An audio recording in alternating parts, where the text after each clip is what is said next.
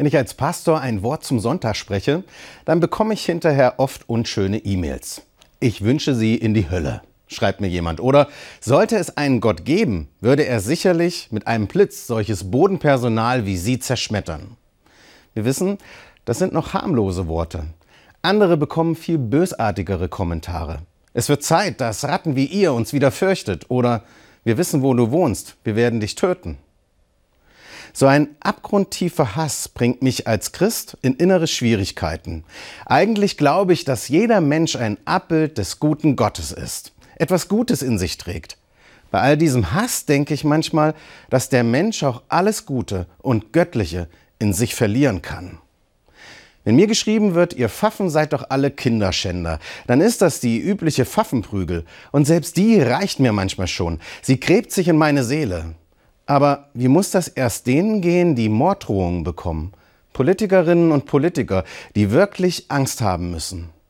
Der Kampf gegen die Verrohung, das merken wir jetzt wohl alle, ist eine riesige und wirklich wichtige gesellschaftliche Aufgabe. Es muss mit allen legalen Mitteln dagegen vorgegangen werden. Also Strafbehörden einschalten, Anzeige erstatten. Das ist die rechtliche Seite.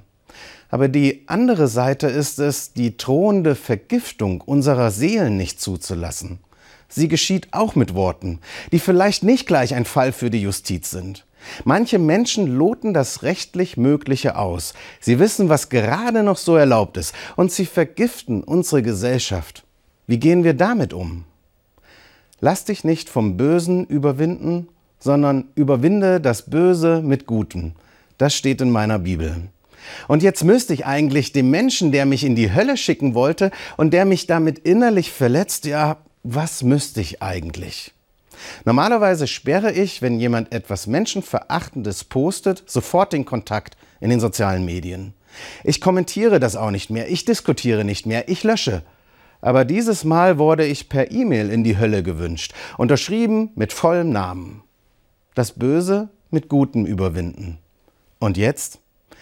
Ich habe geantwortet. Sehr geehrter Herr sowieso, ich möchte gerne verstehen, was genau Sie so wütend macht. Meinen Sie das ernst, was Sie da geschrieben haben? Jetzt, nach einer Nacht drüber schlafen?